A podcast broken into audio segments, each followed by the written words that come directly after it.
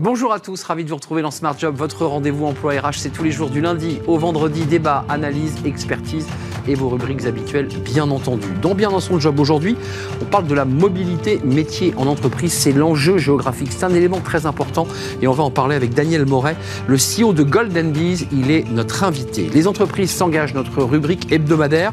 Le programme Cliff de Randstad, vous en avez entendu parler, on en parlera dans quelques instants pour l'insertion professionnelle des personnes handicapées. Et puis dans le cercle RH, eh on va faire du sport en route pour Paris 2024 et on parlera de la coopérative Wellcop euh, qui soutient trois athlètes paralympiques. Euh, deux seront parmi nous avec la directrice de la communication de cette entreprise. On fera le point évidemment sur leurs engagements, le soutien de cette entreprise et puis ce dont ont besoin les athlètes paralympiques. On fera le point dans le cercle RH. Et puis dans Fenêtre sur l'emploi, réintégrer un collaborateur en retour de burn-out. C'est la mission eh bien, de Clara Leparquet, elle est CEO de MTH Coaching. Voilà le programme tout de suite, c'est bien dans son job.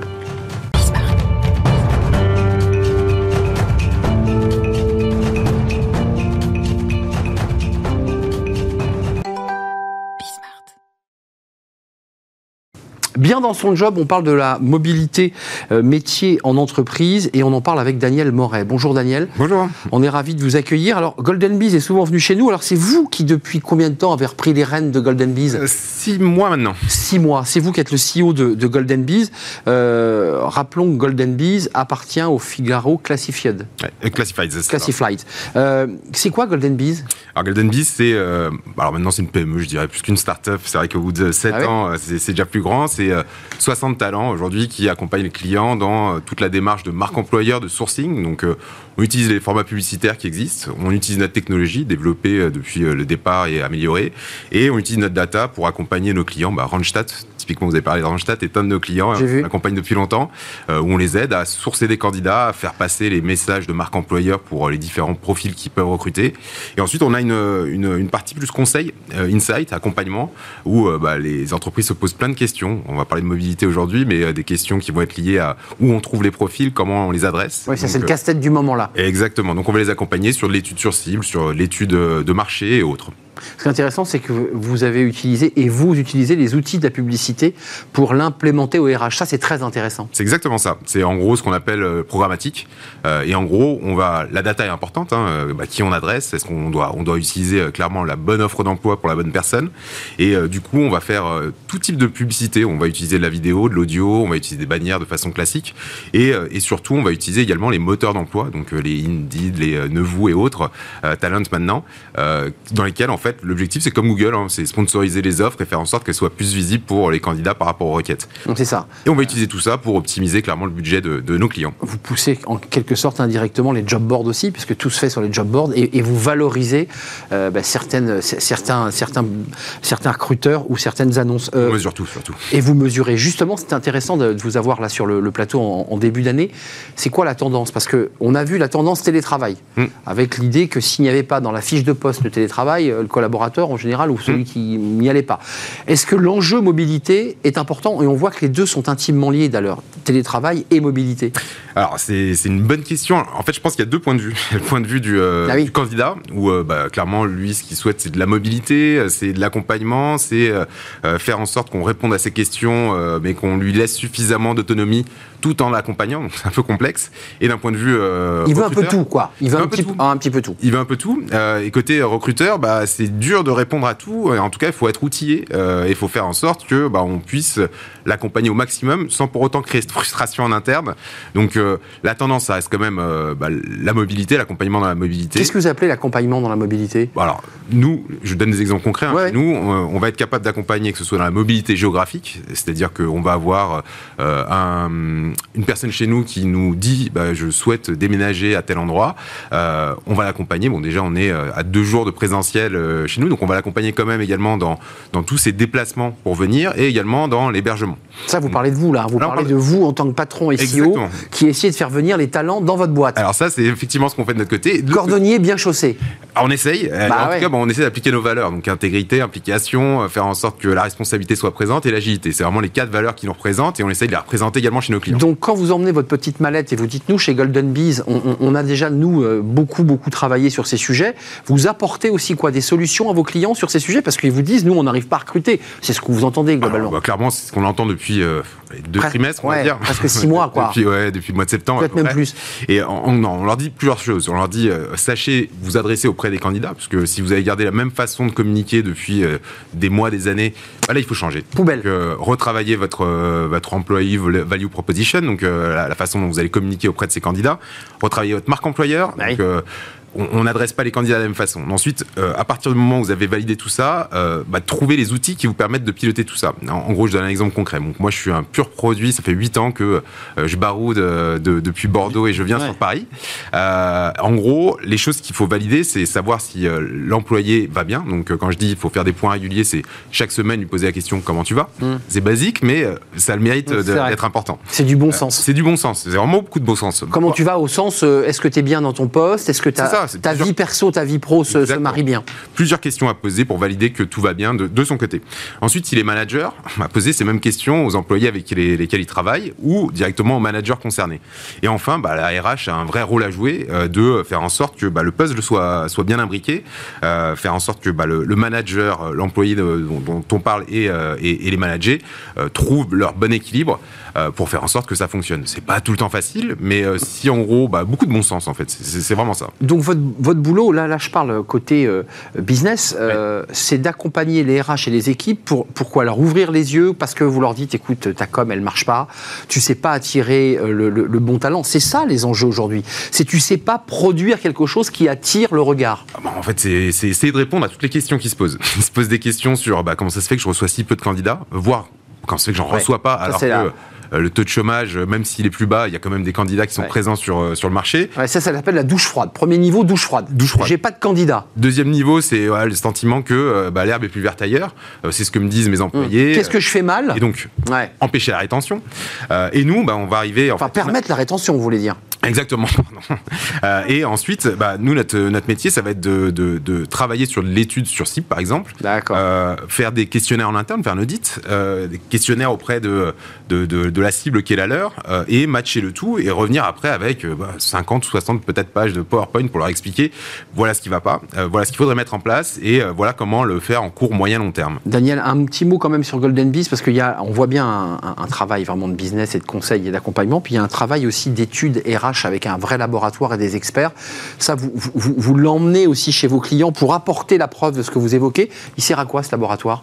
Ce laboratoire est précieux. C'est-à-dire qu'on a beaucoup de data depuis euh, la création en fait de Golden eh On a tout misé sur la data. C'est-à-dire que euh, pour cibler les bonnes personnes, il faut qu'on ait la bonne data. Euh, et du coup, bah, quand ils se posent des questions, bah, nous, on va utiliser cette data pour bah, questionner ces personnes-là, pour leur dire voilà le parcours par lequel ils passent, et pour arriver avec des choses concrètes en leur disant voilà qu'est-ce que vous devriez mettre en place. Et ensuite, Ensuite, si vous souhaitez le mettre en place, on a les outils pour le faire.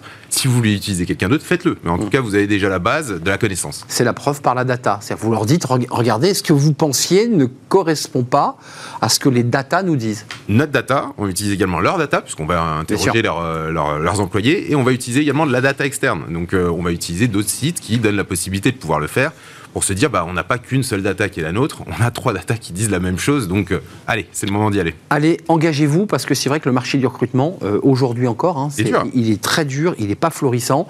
Euh, les candidats rushing, hésitent et les entreprises, bah, vous le dites, doivent se remettre un peu en question. Oh, clairement. on en parle depuis longtemps de la marque employeur, elle s'est développée cette année. Mais Là, il faut accélérer.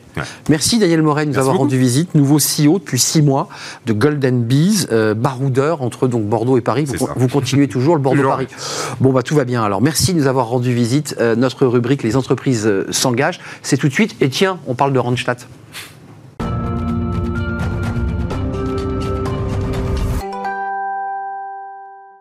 Les entreprises s'engagent avec notre partenaire Un jeune, une solution, ce réseau d'entreprises engagées pour créer de l'emploi chez les jeunes et aujourd'hui euh, en direction des, personnes en situation de handicap. Et justement, j'accueille François Moreau. Bonjour François. Bonjour. On est très heureux de vous accueillir, secrétaire général de Randstad France, euh, qui est une, un des leaders de l'intérim. Tout à fait. Si ce n'est le leader un des leaders. Un des leaders, vous assumez un, des acteurs majeurs de, l'intérim en France, entreprise qui, vient, qui a été créée, fondée aux Pays-Bas, me semble-t-il. Tout à fait, exactement. Et vous êtes membre de ce réseau des entreprises s'engagent.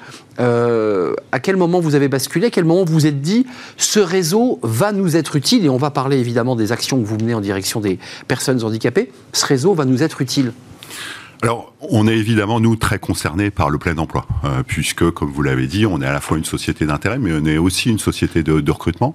Et les tensions de recrutement, ben, on les voit au quotidien pour le compte de nos clients.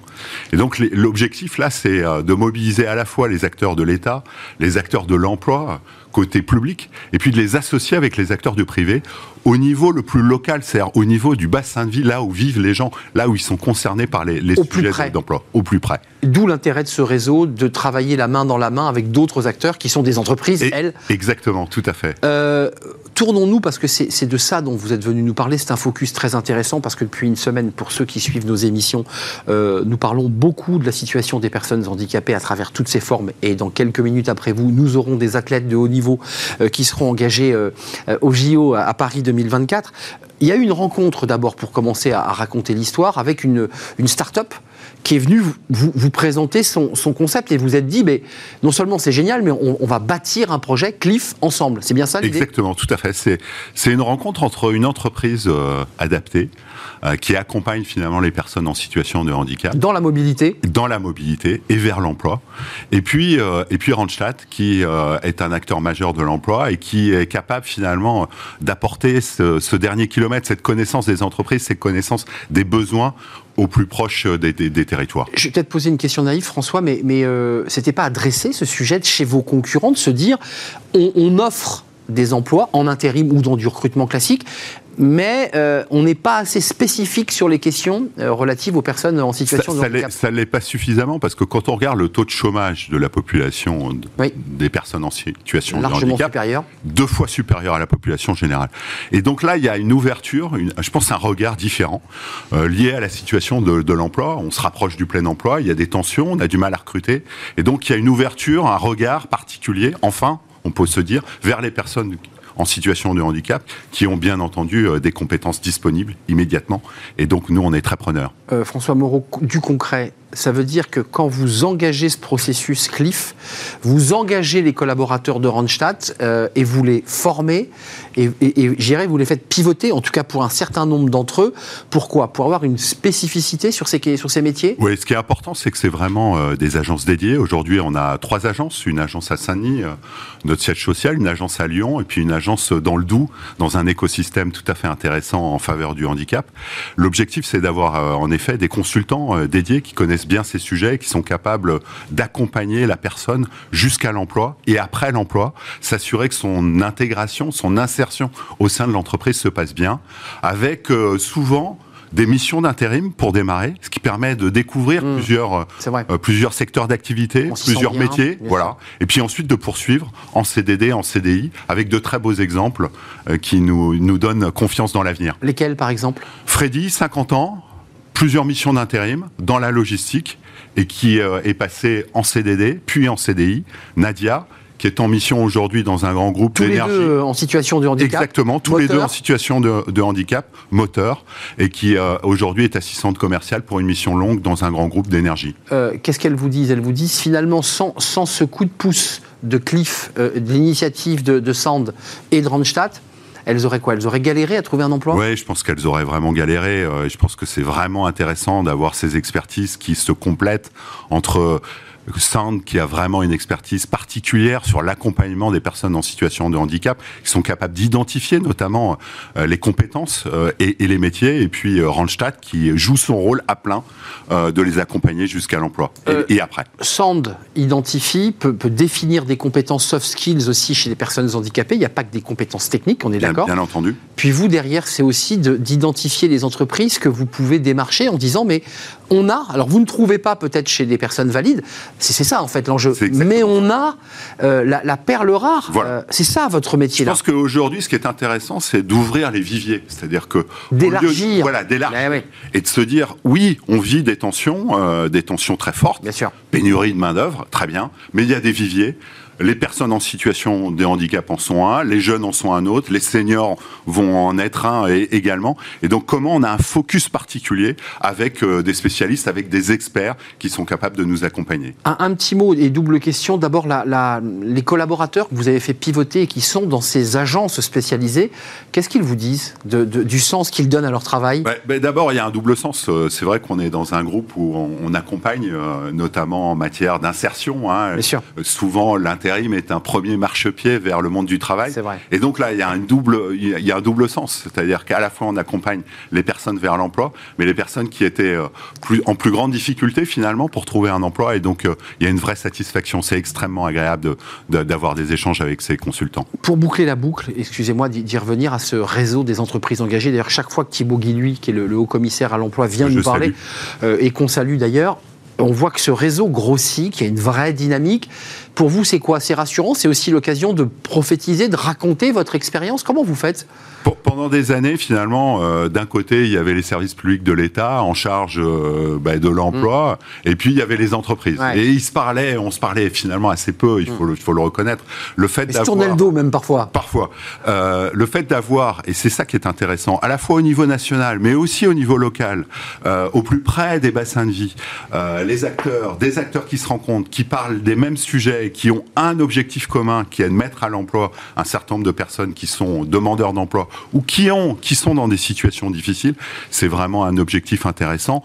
Et euh, pour pour illustrer ce, euh, cette action, on a mis en place nous une structure au sein de Randstad qui s'appelle Randstad s'engage pour que le, projet soit bien piloté au niveau local et qu'on soit en mesure de, de, partager un certain nombre d'expériences. Au-delà des agences centrales que vous avez citées, que, que l'ensemble du réseau Randstad soit maillé. Exactement. Enfin, en tout cas, euh, sensibiliser à ces sujets. Tout à fait. C'est vraiment extrêmement important que ça se passe au plus près des territoires. Merci François Moreau de nous avoir rendu visite, de nous avoir fait transmettre cette espèce de passion là qui, qui vous anime.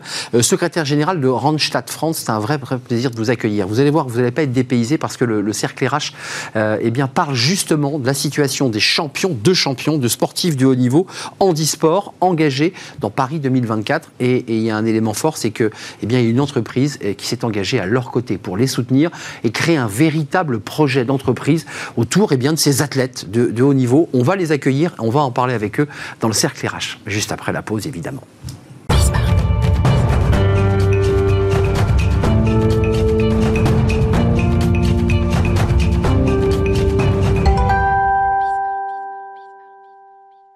Le cercle RH euh, en route pour Paris 2024. Oui, parce que ça approche doucement. Nous sommes en 2023, donc tout doucement, nous nous acheminons vers Paris 2024, avec aujourd'hui un, focus sur les athlètes paralympiques. Oui, ils seront nombreux à porter le, eh bien, ce drapeau bleu, blanc, rouge et ce coq, puisqu'en fait c'est le sponsor, le coq sportif, euh, ce coq pour défendre eh bien, les, couleurs françaises. Et euh, aujourd'hui, on va faire un focus entre ces athlètes paralympiques et des entreprises qui ont choisi de les accompagner j'allais dire de les financer, de les soutenir et de créer des vrais projets d'entreprise.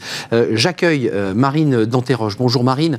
Bonjour. On est ravi de vous accueillir, direction et directrice de la communication de euh, Wellcop. Alors un petit mot sur Wellcop, c'est important d'en dire même plusieurs. C'est une, vous le disiez vous-même, une pépite de 1800 collaborateurs qui est en fait un service dédié aux pharmacies et aux entreprises de santé. Voilà, la coopérative Wellcop est une coopérative de professionnels de santé. Son cœur de métier, c'est les pharmaciens. Euh, la coopérative a une gouvernance partagée entre un conseil de surveillance porté par des pharmaciens d'officine et une direction opérationnelle. Et on sert à la fois les pharmaciens et tous les professionnels de santé à travers une palette de services des logiciels métiers, mais aussi des laboratoires dédiés de générique, des laboratoires de produits de santé, un centre de distribution logistique, donc tout un écosystème de santé. Donc derrière cette initiative dont on va longuement parler sur ce plateau, c'est aussi tout ce réseau que vous avez embarqué. Ce n'est pas que les 1800 collaborateurs de, de l'entreprise, c'est aussi tous ceux que vous accompagnez et qui savent que Wellcop, euh, bah, met le paquet sur ces, sur ces sujets. C'est 4000 coopérateurs, c'est aussi les patients, c'est les pharmaciens d'officine et tous les professionnels de santé. Donc tout le monde se sentira concerné, enfin tous ceux qui, sont, qui travaillent dans l'écosystème Welcome. Je vous présente mes deux athlètes. Euh, Alexandre Loveras, bonjour Alexandre. Bonjour. Vous êtes déficient visuel, champion paralympique du contre-la-montre et médaille de bronze en course sur route à Tokyo 2021. Donc vous avez déjà quelques, quelques palmarès et médailles accrochées euh, autour de votre cou. On verra des images avec vous. On vous appelle le stalker. C'est ça, Exact. Et euh, vous avez le pilote qui est devant. Le pilote, mon coéquipier euh, Maxime Gressier cette année. Voyons l'image peut-être pendant qu'on pendant qu'on en parle parce que c'est intéressant. Voilà, euh, vous êtes euh, un athlète. On, on voit évidemment euh, l'effort que vous fournissez. Euh, merci en tout cas d'avoir répondu à notre invitation. Puis on, on vous entendra tant sur vos performances que sur l'intérêt d'être accompagné par euh, une entreprise. Et puis euh, Dimitri Joviski, euh, j'espère que j'ai bien prononcé votre nom. Josviki, mais c'est pas mal. Josviki, vous voyez pour une première, c'est quand même pas mal, pas mal. pas mal. Euh, vous êtes paralysé cérébral, vice-champion d'Europe au 100 mètres euh, en 2021. Euh, autant pour euh, Alexandre, on comprend assez rapidement. que- que- quelles sont vos difficultés, vous? En fait, je suis atteint d'une tétraparésie, donc c'est une paralysie partielle des quatre membres, donc qui va me, me contraindre euh, dans la course euh, avec une- un déficit de mobilité, d'amplitude articulaire, des problèmes de coordination, et tout ça mis bout à bout pour faire 100 mètres, c'est un petit peu embêtant. Alors, ça je- permet de le courir quand même. Je vous ai posé exprès la Ça. question parce que quand vous allez nous donner le temps que vous faites au 100 mètres, on va vous voir vous aussi dans les starting blocks parce que vous êtes un champion. Euh, combien vous faites au 100 mètres? 11 secondes 21. 11 secondes 21. D'accord. La deuxième perf mondiale de l'année euh, dans ma catégorie l'année dernière. Oui, parce que je suis allé voir, effectivement, vous avez éclaté les temps. L'année dernière, oui, j'ai j'ai plutôt bien performé. On est d'accord. Voilà. Euh, on, on est ravis de vous, de vous accueillir. J'ai envie de vous poser la question à tous les deux. D'abord, commencer par cette histoire et cette rencontre. Quand on est un- une, on fait beaucoup d'émissions sur ce plateau depuis une semaine sur les personnes en situation de handicap qui ne sont pas forcément des sportifs de haut niveau et qui nous racontent quand même leur galère pour se déplacer, pour aller au travail, leur galère pour trouver un emploi, leur galère pour euh, être accompagnés dans la vie quotidienne. Euh, comment ça s'est passé cette rencontre avec Wellcop? Est-ce que vous êtes dit, là pour nous c'est un appui majeur pour réussir nos, nos performances? Eh Bien, on a été contacté par Wellcop qui cherchait à créer un team euh, d'athlètes paralympiques pour nous soutenir dans notre projet sportif et professionnel. Et euh, bah, en fait, euh, ça a matché tout de suite puisque moi je suis euh, nancéen d'origine. J'habite à Lille aujourd'hui, mais euh, je suis nancéen d'origine, je suis ergothérapeute de formation. Donc en fait, euh, été sensibilisé aussi au domaine de, de, compétences de Wellcop et euh, ça a matché tout de suite parce qu'on est dans des valeurs qui, sont, qui sont communes. Et donc c'est ce qui m'a fait, euh, euh, ce qui a fait pencher la balance. Alexandre, comment ça s'est passé Et, et, et Gérard, qu'est-ce que vous êtes dit à l'intérieur de vous quand vous vous êtes dit, voilà, on me tend la main et on va me permettre, moi, athlète de haut niveau, on vous a vu quand même sur ce vélo en bleu, blanc, rouge, ça va me permettre d'aller encore plus loin? Et comme pour Dimitri, j'ai été euh, contacté sur les réseaux sociaux et euh, j'étais également euh, assez. euh, je connaissais un petit peu le, le milieu de la santé. Je suis étudiant en avant-dernière année de, de kiné, donc euh, donc voilà, j'étais assez sensibilisé à ça. Et euh, et oui, c'est un soutien qui est vraiment très important pour euh, pour nous en tant qu'athlètes. Euh, pour ma part, ça, ça me permet de bénéficier de deux tandems très performants pour les Jeux paralympiques de Paris 2024. Eh oui. Et c'est un soutien qui est, qui est colossal. Et... Ouais, Parce que le matos, c'est un coût quand même. hein. Il faut des vélos performants, on est d'accord, ça joue beaucoup. En, ah, en totalement, ça joue énormément. Et, euh, et voilà, c'est, en fait, c'est des petits pourcentages qui, mis bout, bout à bout, permettent d'aller transformer de l'argent en or. Et, euh, Hmm. et c'est ce qu'on vise à Paris. Donc, euh, c'est un soutien qui est vraiment, euh, qui est vraiment incroyable. Et, Marine, je ne voudrais pas oublier, je voudrais qu'on la voie, il y a une photo, et elle est importante cette photo, euh, Anaëlle Roulet, qui sera elle aussi engagée euh, en paralympique euh, au dos, en natation, qui est une championne, elle aussi, on la voit sur les photos, Euh, elle est engagée dans le 200 mètres dos. Et on a une photo où vous êtes, hier les trois athlètes, j'aimerais quand même leur, leur rendre hommage, parce qu'on on sera derrière vous, évidemment. Voilà, cette photo où on vous découvre, c'est les trois athlètes engagés. Vous avez posé pour la photo, on a bien compris qu'il n'y avait que Dimitri qui allait courir le 100 mètres, les autres allaient faire du vélo et de la natation. Euh, Marine n'interroge, on a compris le processus, il y a une rencontre, il se passe quelque chose, on échange, il y a des projets professionnels et on va en parler. Côté entreprise, la direction, vous, euh, et évidemment Rodolphe Zimmer, le, le DRH, que- quel projet vous bâtissez autour de cela? Parce que c'est bien sûr qu'il faut tendre la main et accompagner, mais ça va beaucoup plus loin. Tout à fait. Au-delà, effectivement, du soutien, comme vous l'avez compris, logistique, financier, qui correspond exactement à ce dont ils ont besoin, on a souhaité envers un, véritable projet d'entreprise et qui engage à la fois, qui donne du sens à notre activité en tant qu'entreprise de santé et qui engage tous nos collaborateurs et notre communauté plus large.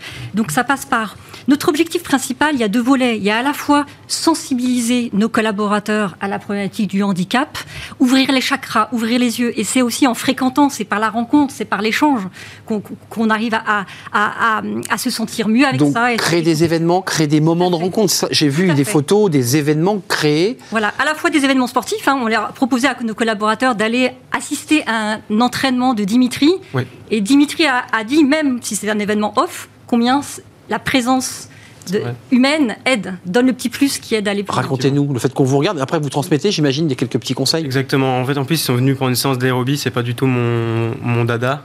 Euh, c'est des séances où on, se fait assez mal. Ouais, c'est du euh, fractionné, c'est quoi? C'est ça? C'est des séances où on prépare en début de saison. En fait, on prépare la caisse euh, physique parce que pour pouvoir enchaîner après. En fait, on s'entraîne pour pouvoir s'entraîner après encore plus. Donc, c'est assez ingrat comme travail. Et c'est vrai que le fait d'avoir des collaborateurs qui sont là, déjà d'une part, ça permet de mettre des visages aussi sur euh, le nom d'une entreprise. Nous, ça nous permet de voir autre chose euh, que du tartan et des et, de muscu. Exact. Et puis surtout de pouvoir partager aussi ce qu'on fait, parce que c'est vrai que c'est tellement de moments des fois qui sont difficiles, euh, où on est un peu seul avec notre entraîneur et nos... Hmm enfin dans notre microcosme. Surtout le 100 mètres, hein, c'est un sport. Alors le, cyclisme aussi, mais le 100 mètres, c'est une sorte de bulle. Il hein, faut rentrer dans une bulle. c'est ça. On n'a pas trop le droit à l'erreur. Et c'est vrai que de pouvoir partager ça euh, en direct avec euh, avec des collaborateurs, c'est super important et ça nous permet aussi. moi, ça m'a galvanisé personnellement pendant cette séance-là. Hum. Et puis, en fait, vous, savez inconsciemment qu'en 2024, il y aura euh, les collaborateurs. Ils seront là. Enfin, même physiquement, ils seront là. c'est ça. En fait, on peut déjà, on peut plus, on peut pas se mentir à nous-mêmes dans notre objectif de gagner une médaille. Hum. Mais en plus, on, on peut même pas. Vous pouvez pas lâcher. On peut pas lâcher parce qu'on sait que derrière, on n'est plus tout seul. Et, ça, c'est vraiment hyper important. Dimitri, combien d'heures de, travail par jour qui comprend la musculation, euh, le sommeil, l'alimentation, enfin tous les sujets qui, sont autour du sport? C'est euh, pour, ma part, en tout cas, euh, je n'ai pas le sport le plus chronophage, mais ça me prend quand même plus d'une trentaine d'heures par semaine. et puis à côté, il y a le boulot. Et vous travaillez à côté? Voilà, c'est ça. Je suis ergothérapeute à l'Association des paralysés de France depuis peu. D'accord. Donc vous, là, vous réussissez avec l'accompagnement de, de Wellcop et, les espaces, euh, le, temps accompagné, j'imagine, euh, pour pouvoir libérer du temps. Exactement. J'ai une convention d'insertion professionnelle en fait avec euh, avec l'association des Parisiens de France qui me permet de travailler deux jours par semaine et d'être libéré le reste du temps pour pouvoir m'entraîner et partir en stage. Vous vous connaissiez pas, j'imagine, avant d'être contacté sur Internet? Avec Alexandre, on, se connaissait, on a des contacts en commun. D'accord. Non, parce que je dis ah oui, d'accord, parce qu'ergothérapeute, kiné.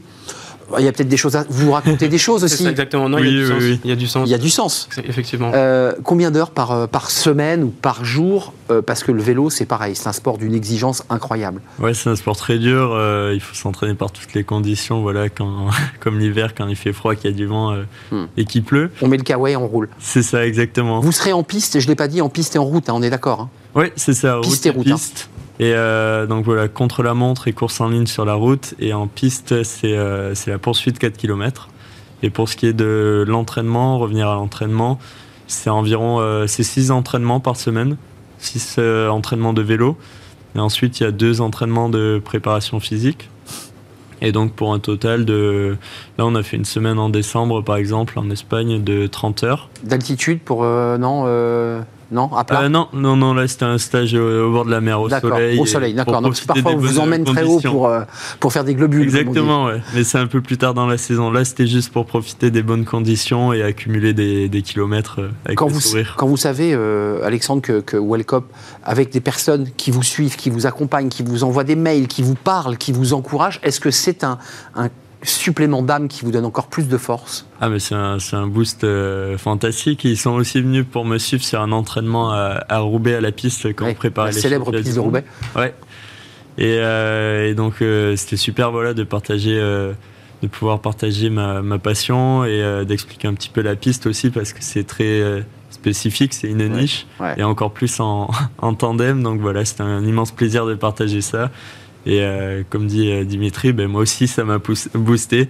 Moi aussi c'était la plus grosse semaine du, la plus grosse séance du stage et ça m'a bien, ça bien donne, aidé ça donne de la force. soutien. Ah ouais, ouais carrément. Ah euh, L'entreprise, alors là évidemment c'est un processus évolutif jusqu'à 2024 quels sont les ressentis Parce que vous vous occupez de la communication, donc vous êtes aussi là pour euh, promouvoir cette action et cette initiative, mais vous avez la température de l'entreprise. Qu'est-ce qui, s'y passe dans l'entreprise depuis que ces deux athlètes, et ces trois, parce que je ne voudrais pas oublier Anaël, euh, ces trois athlètes sont, sont parmi vous? Parce que j'ai envie de dire, ils sont parmi vous. Oui, tout à fait. On essaye de cette communauté et c'est ce qui est, partage est très beau et, on sent cet engouement, cette curiosité, cet intérêt, cette volonté de dire comment moi je peux aider. Et donc pour revenir, il y a effectivement la mobilisation des collaborateurs. Il y a aussi l'idée, l'objectif, c'est que chaque collaborateur, 100% des collaborateurs puissent se dire moi aussi je peux travailler et accueillir un travailleur handicapé euh, dans, ma situation professionnelle. Donc ça, c'est un objectif très important. Ouais, je, m'autorise. Il y, a souvent des freins. Tout à fait. Dans un service, dans un bureau, et là, on sort des JO, on se dit, bah, mon bureau n'est pas adapté. Vous voyez bien qu'une personne handicapée ne pourra pas venir. Le poste n'est pas fait pour elle. Enfin, tous ces sujets qui sont sur la table. Vous vous dites, bah, on fait tomber les murs et les collaborateurs disent, mais si, c'est jouable. Enfin, il n'y a pas de problème. Voilà, ça va se faire petit à petit. Hein. On co-construit même avec les athlètes. On co-construit le programme. ils apportent. On construit avec nos acteurs. Vraiment, le, le projet d'entreprise, c'est cette politique d'inclusion du handicap dans le monde professionnel.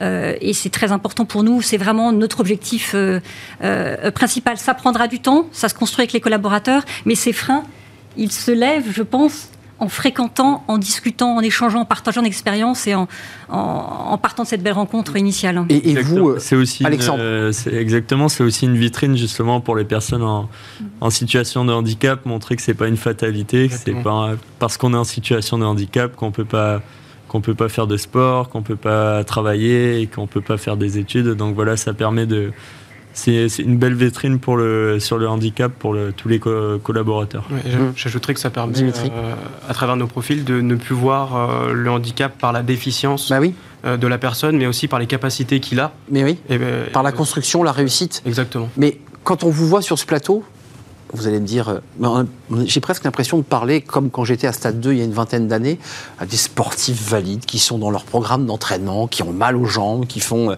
qui se font mal, comme les. Non mais j'ai cette impression-là.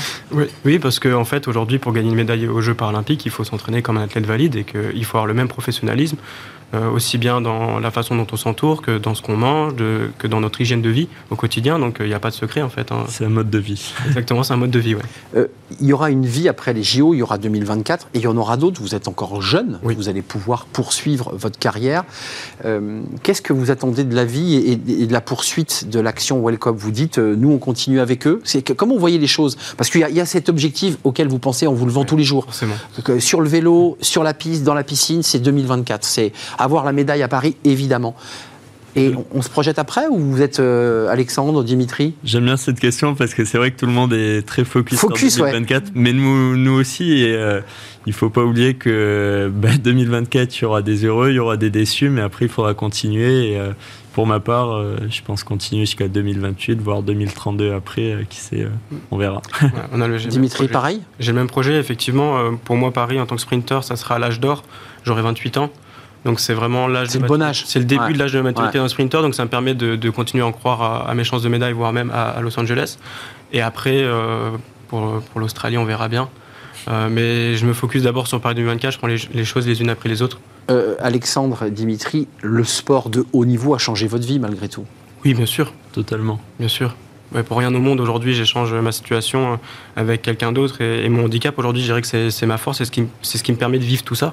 Et sans, sans mon handicap, euh, je ne fais pas les Jeux paralympiques, je ne collabore pas avec euh, de, de, grandes entreprises, je rencontre, je rencontre, beaucoup moins de monde. Et ma vie, finalement, est beaucoup moins épanouie. Alexandre, pareil. C'est incroyable ce que vous dites, hein. c'est très beau ce que vous dites. Totalement, j'y pensais encore il y a quelques jours. Quand, quand j'étais petit, je rêvais d'être champion paralympique. Mais, Tout petit, vous l'aviez en tête tout petit, disons vers l'âge de 8, 8 ans, ouais, j'ai commencé à faire du sport, euh, à m'entraîner. En athlète, hein, En athlétisme au départ, c'est ça. Et euh, j'avais ce, rêve d'être champion paralympique, et, euh, mais j'ai jamais rêvé ni espéré vivre de, vivre de ma passion. C'était c'était même pas dans mes plans. Et aujourd'hui, grâce à la coopérative World Cup, grâce à tous mes partenaires, je, peux vivre de ma passion tout en continuant mes études. Oui, parce que vous serez kiné un jour. Hein. C'est ça, exactement. Non, mais c'est important. là, vous êtes encore en formation de kiné. Oui. Vous avez le temps euh, de travailler un peu sur, de, masser un peu, de, ou vous faites que du vélo parce que c'est pas simple. De, non, non, de Même pour une personne valide, de jouer les deux carrières. On le voit dans le fleuret, on voit dans les métiers, les sports peu rémunérateurs où bah, on a un métier et on s'entraîne. C'est très compliqué quand même de faire les deux. Alors. Euh, pour faire le métier, c'est encore plus dur. Mais pour les études, honnêtement, c'est un, jouable. C'est un juste équilibre. En fait, c'est, euh, j'ai pas envie de faire que du sport. J'ai vraiment envie d'avoir cet équilibre entre le sport et les études. Et euh, c'est une passion aussi, mon métier. Donc, euh, c'est ça. Quand j'y vais, je suis content d'y aller, d'apprendre, et ça me permet de penser à autre chose que, qu'au vélo. Vous, vous, vous, ressemblez à deux, deux, êtres très épanouis quand vous êtes sur ce plateau, très très ancré, euh, très structuré dans vos programmes d'entraînement. C'est, euh, vous, Marine, qu'est-ce que, ça a changé aussi pour vous, la directrice de la com? Parce que l'air de rien, ça chamboule, ça modifie, ça change le regard. Quand vous, vous êtes avec eux, ils sont dans l'entreprise, vous les, ils sont avec vous, ils font. Qu'est-ce que ça a changé? Oui, ils sont venus rencontrer notre personnel sur notre centre de distribution logistique. Oui, j'ai vu des photos. Qui ne pouvaient, euh. pouvaient, pas se déplacer. Bah, c'est une rencontre, c'est des, personnes, des jeunes formidables, engagés, euh, humbles, optimistes, qui correspondent à nos valeurs. Exactement. Euh, moi, ça me, ça me touche parce qu'en fait, on a bâti ce projet comme une, à partir d'une rencontre humaine et ça va se poursuivre comme ça. C'est pas calculé. C'est-à-dire que ça se poursuit sur le long cours. S'ils ont besoin de nous après les JO, on sera là. notre premier objectif, c'est de réussir cette politique d'inclusion du handicap, de hmm. changer le regard sur le handicap dans notre entreprise et, dans notre communauté. Reconnaissons-le, enfin, euh, Anaël, Alexandre ou euh, Dimitri, quand ils monteront sur le podium, et je leur souhaite de tout mon cœur, euh, il y aura une petite larme quand même. Enfin, je veux dire, c'est c'est pas rien, quoi. Mais déjà, les rencontres avec eux qui ponctuent notre engagement sont déjà des moments très forts. Et, effectivement, ce sera formidable, effectivement, s'ils montent sur le podium, mais J'espère vous avoir montré que c'était pas, que, ça. Non, non, c'était pas que la médaille. C'était pas que la médaille. C'est une aventure humaine que vous avez bâtie. Euh, il y aura un après 2024 aussi pour World Cup? Tout est, tout, est, tout est ouvert, oui, bien sûr, hein, bien sûr. Et puis le sport, c'est la santé, donc on est c'est notre engagement ah d'entreprise de, santé, notre engagement bah sociétal, donc il va se poursuivre sous différentes manières. Bah, vous avez quelques sportifs qui peuvent donner quelques conseils, en natation, en, course à pied, en, sprint et pas seulement, parce que vous faites aussi du foncier, donc vous avez préparation physique, préparation physique. Euh, pareil, vélo, il y a, y a, y a... Ça, vélo, en entraînement, tous les entraînements, un petit peu d'endurance. Bah ouais, c'est pas mal. Ils le partagent, leurs conseils et ça peut marcher pour tout, pour euh, n'importe qui. Euh, je vous souhaite, je vous dis un gros merde parce que on peut pas, ça porte malheur de dire bonne chance. c'est quoi votre adversaire direct pour vous? C'est un Britannique et un Américain. Un Britannique et un Américain. Et un Chinois aussi. Et un Chinois. Le quatrième, donc en fait, c'est les trois devant. Donc, euh, trois devant. Et la route est longue pour les rattraper par rapport au temps de. Non, la route est pas longue, c'est deux dixièmes. J'en ai un gagné par an. Et, euh, un dixième par an Un dixième par an, ça va. C'est ce, que, ce que je fais depuis maintenant deux ans, donc ça devrait le faire. Objectif, Alexandre, les, parce que en cyclisme, j'ai vu sur euh, en handisport, c'est un peu pareil qu'en cyclisme euh, classique. Hein, euh, c'est quoi vos, adversaires en, piste? C'est ça exactement. Britannique, allemand. Britannique et surtout un néerlandais qui m'embête un petit peu sur toutes les disciplines. Donc là, on travaille très dur tous les jours pour pour pour aller chercher l'or. En route, en route Paris 2024, on vous regardera, on vous suivra euh, et, vous serez là. Welcome, bravo pour ce que vous faites. Merci d'être venu. Merci de nous avoir accueillis, c'est très un, un, vrai plaisir. Dimitri euh, Josviki. Exactement. Et eh oui, je l'ai bien dit à la sortie. Merci Alexandre Loveras d'être venu sur notre plateau, euh, ergothérapeute, futur kiné. Et, merci évidemment à vous, Marine Danteroche, directrice de la communication de Wellcop. Je remercie tous les collaborateurs et puis euh, Rodolphe Zimmer, le, RH, et toutes les équipes du, du COMEX. Euh, bah merci. On termine notre émission avec Fenêtre sur l'emploi. Vous connaissez notre rendez-vous et on accueille tout de suite notre invité.